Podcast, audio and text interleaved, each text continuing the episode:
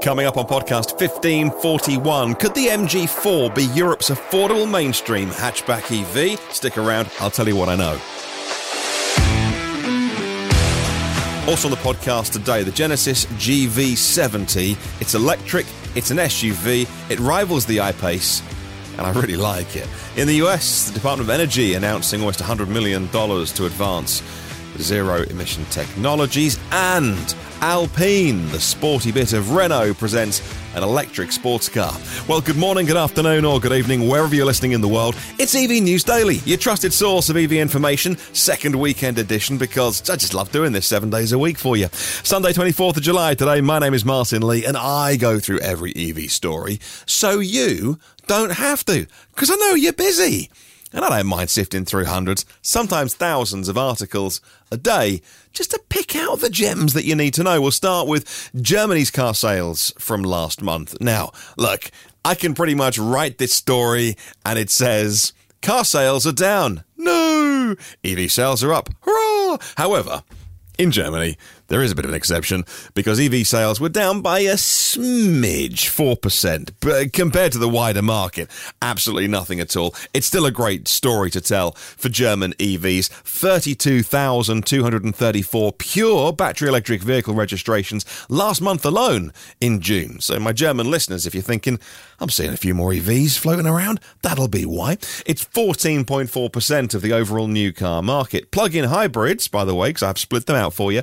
Uh, plug-in hybrids. Um, we're down a bit as well, and that is about 11.7% of the market, about 26,000 of those sold. Plug in hybrids actually going down more than pure electric cars. So maybe we've reached, I mentioned this recently, uh, peak plug in. Maybe people are kind of, maybe that halfway house of a plug in hybrid is no longer seen as attractive as either going full diesel, full petrol. Uh, I'm buying my, you know, Audi A6 to put everything in the back in my wagon and just cane it down the autobahn versus I'm going to buy a full electric car. Maybe people are thinking they don't need the compromise car of a plug-in hybrid, but they are. The sales are going down for plug-ins in Germany, uh, hybrids. Uh, in June, if you look at the entire plug-in share, though, cars with plug sockets on, which is really the metric we care about, 26% cars last month in June with a plug socket on. Uh, so by the end of the year, 30% very achievable, maybe 35% if things get back on an even keel. That was a CleanTechnica story I found, so I'll pop a link in the show notes. Now, this website, PistonHeads, which I've loved for a long time, by the way, but I do wonder how their URL will be used in the future, you know, when there's no pistons around. Either way, um, they're talking about the Genesis GV70. It's an SUV. It's got 483 horsepower. Uh, it's a rival to cars like the Jaguar I-Pace, which I've had. I had a new one direct from Magna. Um, it, it left Austria, uh, I think where it was made, um, got off the boat in Bristol and came straight to me. So I got it box fresh. It could, it could, it had a handful of miles on. And the I-Pace is a fabulous car. It absolutely is utterly wonderful. Does that mean, though, that there are other cars that you shouldn't consider at that price point? Well, one of them for me is definitely the Genesis GV70. It's the SUV shape.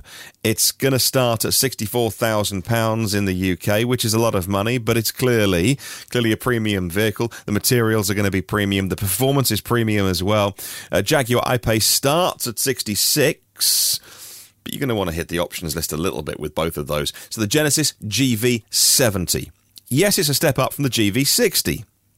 Dual motor, four wheel drive, 516 pound feet of torque, 0 to 62 miles an hour, that's 100 Ks in 4 seconds, and WLTP range of 283 miles. Again, look, this is all I-Pace ballpark.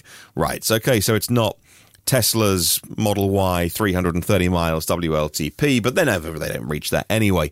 The look of this. Now, you know, I don't want to become the cliche of putting another SUV in my driveway, but it's really appealing to me. And you know what? And I've owned estate cars. I love estate cars because they're much better than buying an SUV. If you want room to put something in the back, buy an estate. If you want to go off roading, buy a Range Rover. Don't buy an SUV. But actually, the SUV style of this, you know what this looks like? this is someone I. I'll be slightly cruel. I think they've got the tracing paper out. Um, found a picture on Google Images of the Aston Martin DBX and done something similar, which is no bad thing. Because also, the Aston Martin DBX, I think, is a really stunning looking car as well. Yes, it's another luxury SUV. But hey, if Lamborghini can make luxury SUVs, then I think we've we've reached peak SUV as well, haven't we? Uh, GV70, 800 volt architecture. Of course, it's that that EGMP platform uh, that it, the Hyundai, Kia, the Genesis cars coming on. So if you can find yourself a 350 kilowatt DC fast charger uh, in the 77.4 kilowatt hour battery pack, you'll be uh, going to 80% in, uh, you know, they say 18 minutes peak conditions, toasty warm battery, but 18, 20, 22 minutes. Look, that's all super quick. Um, a link to that story in the show notes. I've been checking out the Genesis website today. I can configure the combustion version, but the EV version, they still say find out. Was it like find out more or coming soon? Get on the newsletter. Um, you can't actually configure the electric one yet, so you're still stuck to the uh, configuring the GV60 or the GV80. Now, let's talk about an all electric sports car from Alpine. That's the interesting bit of Renault, Renault, I should say, giving us a glimpse of its electric future. Uh, the Alpine A110 is based on the brand's combustion sports car, but it's been totally rebuilt as an all electric open sports car. 170 kilowatts of power. 60 kilowatt hour battery, so lightweight compared to many, 420 kilometers of range, not the longest endurance in the world, but still, that's the battery pack from the Megane E-Tech Electric, arranged very differently though in the car. Uh, to achieve an optimal weight distribution, 12 battery modules, special battery housings developed with the Alpine in mind, four of them placed at the at front, eight of them at the rear for sporty handling and balance. Um, the Alpine A110 electric, only 258 kilograms heavier than the standard version with the petrol car. So, yes, that is like having a couple of pretty heavy people as passenger, which, you know, that does add a lot of weight to the vehicle, you know, so it's going to affect the handling of this small sports EV concept, which it is at the moment because we don't get to get the Alpine sports cars till 2026. Uh, there'll be the electric A110, uh, the new compact model, and a GTX electric crossover produced at their plant in Dieppe. Uh, starts in 2025 for the 2026 uh, model year. Now, in the US, the Department of Energy announcing almost $100 million to advance clean vehicle technologies. Today, announcing the funding to support decarbonizing domestic transportation, focusing on EV charging accessibility, uh, creating cleaner non road vehicles. So you're looking at uh, anything that is not typically going to be using a charging station already. Agricultural, construction equipment, rail, marine, aviation, major sources of pollution. So $100 million going towards advancing a domestic US domestic uh, industry there. It complements the $5 billion available under the new National Electric Vehicle Infrastructure Formula Program, CACI, established by Biden's infrastructure law uh, to build out the national electric charging network. Now, Let's move on and talk about the latest updates from JD Power. Now, JD Power have done their 2022 automotive study. Uh, it's called the Automotive Performance, Execution and Layout Study, and it shows satisfaction with different car owners. And the gap between owners of combustion cars and EV owners is closing. Now, typically, satisfaction with fuel economy and range is very strong from when they ask people if you like your new combustion car that you've bought compared to the satisfaction with things like the range and the charging in comparison when they ask EV owners. However, the gap has narrowed to basically nothing now on the thousand point scale that they do. And the drop in satisfaction with combustion cars has largely coincided with uh, the increase in gas prices. And in fact, the decline in satisfaction in combustion cars began in 2014 and it's been trending down and down and down until now pretty much in parity with electric vehicles. In general, the average score for the satisfaction of plug in hybrids is 835, for hybrids, 832, and for battery powered electric vehicles, 838. The average satisfaction uh, they spoke to of people who had bought a combustion car, 846. So all pretty much in the same ballpark. Now in the premium segment, Porsche was ranking first with the best satisfaction score, which is not surprising because Porsches are pretty amazing vehicles, and the people that are buying them are saying to JD Power, yes, I like my new Taycan. I like it very much. Right, coming up on the podcast very, very soon, we'll talk about new charges in Florida and we get a real world test of the level three capabilities of the Mercedes Benz EQS. Stick around, those stories are on the way. Now, let's talk a little bit about the small but growing EV battery recycling industry. Electric car sales may well be booming to the point of waiting lists are a year or more, but scaling up mining in the short term is difficult. On average, I mentioned this on the um, the Inside EVs video podcast that I do with Kyle and Tom and Dom every Friday afternoon, my time, but mornings US time, is that the average lithium mine over the last 10 years, when they looked at all the averages, from planning to coming online, has been 16.5 years.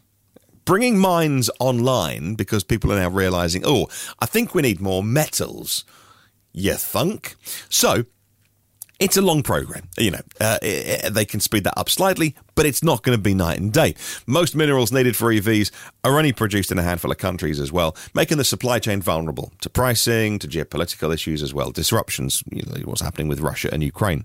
By reusing materials from old batteries, the domestic supply chain becomes independent of mining. According to the US based analysts Allied Market Research, the global EV battery recycling market was 140 million three years ago. It'll be 2.27 billion in two years' time. So it's exploding. Uh, recycling could relieve some of the pressure on critical mi- mineral supplies, uh, says the website miningtechnology.com. I love the corners of the internet that the research for this podcast takes me for you and I learn a lot along the way as well. Hopefully, I'll pass that on. Uh, now, for some metals like lead and iron, recycling is already very well established on a global level. Uh, not the case, though, for critical minerals because of the young EV market and the low price of key minerals until now. There's not been an incentive for companies to bring on recycling programs while they wait for batteries to degrade because largely even in the earliest batteries and they've made massive improvements uh, with reducing degradation. But even if you go back 10 years, even in the really early EVs, many of those batteries just keep on going and going and going. They're like Duracell bunnies, right? So they're not coming off the road. In fact, the cars are wearing out and going rusty before the batteries. And when they do, somebody will say, Oh, I'll snap that up for a resto mod or a conversion, or I'll rip out the modules and, you know, put them on eBay and people will buy them for home storage, you know, DIY projects. So there's just not many of them floating around, but there will be in the future as cars get a little bit older. So that's why recycling programs are now over the next decade going to become more and more important in the world of electric vehicles. According to one study, the number of EVs sold in 2019 alone would provide 500,000 tons of battery waste, which pretty much all of it, I think like 95 to 96% can all be recycled. And when you recycle those battery metals, they often become more pure than they were in the new EV because they're further refined. And so actually they're better recycled batteries. It's not a degradation at all. Right, let's move on. A company plans to put 6,000 chargers into Florida. That's the headline. I've never heard of this company before. A New Zealand company announcing on Thursday this week they're going to install 6,000 electric vehicle chargers in Florida at commercial sites, parking lots, and developments. They're called Invisible Urban Charging in Auckland, in New Zealand. Just because I've never heard of them doesn't mean they're not absolutely capable of putting 6,000 chargers into Florida before the end of the year, partnering with Lincoln Property Company to make the chargers available for all models. The first are being installed at uh, Truist Plaza in downtown Orlando. They're doing deals with real estate owners, developers, parking lot operators, and clients who will pay the company a monthly fee once the chargers are installed. Motorists pay to use them through the app, which will be supplied by Invisible Urban Charging. Now, I checked out their website and again, learn about the company. It's a very simple website, there's not much to it. The picture of the charger they have is one from EO Charging, a UK company. Um, I've had the founder, Charlie, on this podcast. Um, great guy. So, and the EO stuff is really good. Uh, the initial the initial phase involves 3,827 chargers being installed in Florida, in Orlando and Tampa, with 50 chargers available at every site. So, look, if they're putting in 50 chargers at a site, it's not rapid charging. There's a lot of details missing from this article. It's an AP News article. These are the kind of articles that then get syndicated out to sort of regional press and local press and websites and stuff. So, you know, it's top line I can't find what speed they are, whether they're 7 kilowatt, 3 kilowatt, 11 kilowatt, etc. Um, but it's mega. It just seems a lot to put 6,000 chargers in um, pretty quickly over a period of, of, of, months. But I wish them well. Um, it just seems like it should be a bigger story than it, than it really is. But hey, for Floridians, uh, that's great news. Now, the website Electrek were flown to Germany by Mercedes Benz to drive the new EQS with its level 3 ADAS system. They say Mercedes, uh, Seth writing for Electrek, uh, Mercedes brought us to Stuttgart this week to check out the latest in their Drive Pilot autonomous software and hardware. It's level 3 and it's certified as level 3. After testing other beta products, I found Mercedes' latest software hardware to be relaxing, says Seth. Uh, why not do it on real roads with a journalist? Because they did it on a closed track and they had other cars kind of moving around them on the track to simulate scenarios. Well, Mercedes said because all the autonomous stuff isn't certified everywhere and they wanted to present some tough scenarios and therefore they had to have some kind of like stooge cars pulling in front and stuff like that. Drive Pilot uh, builds on the surround sensors of the driving assistance package of the EQS. Uh, Mercedes Benz have additional sensors as well as LiDAR and cameras in the rear window and microphones for detecting sirens and blue lights from emergency vehicles to pull over. Uh, it's a really clever system. There's a moisture sensor in the wheel well so it can detect a change in road conditions. And the EQS um, has supplemental steering and braking systems with the onboard electrics. It remains maneuverable when it's engaged, but Drive Pilot is classified by the authorities on stretches of the autobahn at certain below a certain speed level 3 legally allowed uh, so beating the others BMW uh, VW, Tesla, of course, very famous with their full self driving beta. This is better in that you are legally allowed to take your hands off the wheel, check your email, watch a video, or browse the internet. Level 3 has no requirement for hands on wheel, eyes on road. You have to be ready to take over from the car, uh, like a level 2 system, but you are legally allowed. You will not be liable if there were to be an accident in that case. And for that reason, Mercedes Benz very proud that they've beaten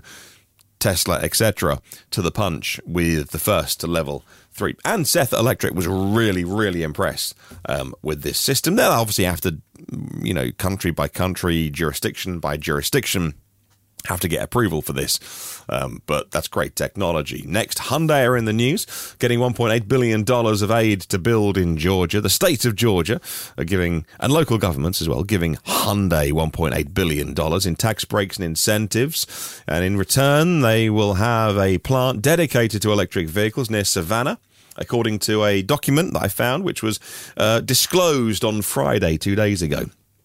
What I found was that um, the deal calls for Hyundai to invest $5.5 billion in Georgia and hire 8,100 workers, the largest economic development in the state's history. And as I've mentioned many times, the move to EV is a once in a lifetime opportunity for the states in America to wrestle control of automotive industries away from Detroit. And that is happening with big incentives like this Hyundai starting construction on the plant next year, uh, making 300,000 vehicles on US soil in Georgia by 2025, and every year scaling up from there. So it amounts to Georgia and the four counties in the Savannah area giving Hyundai about $228,000 per job created. Yes, my friends.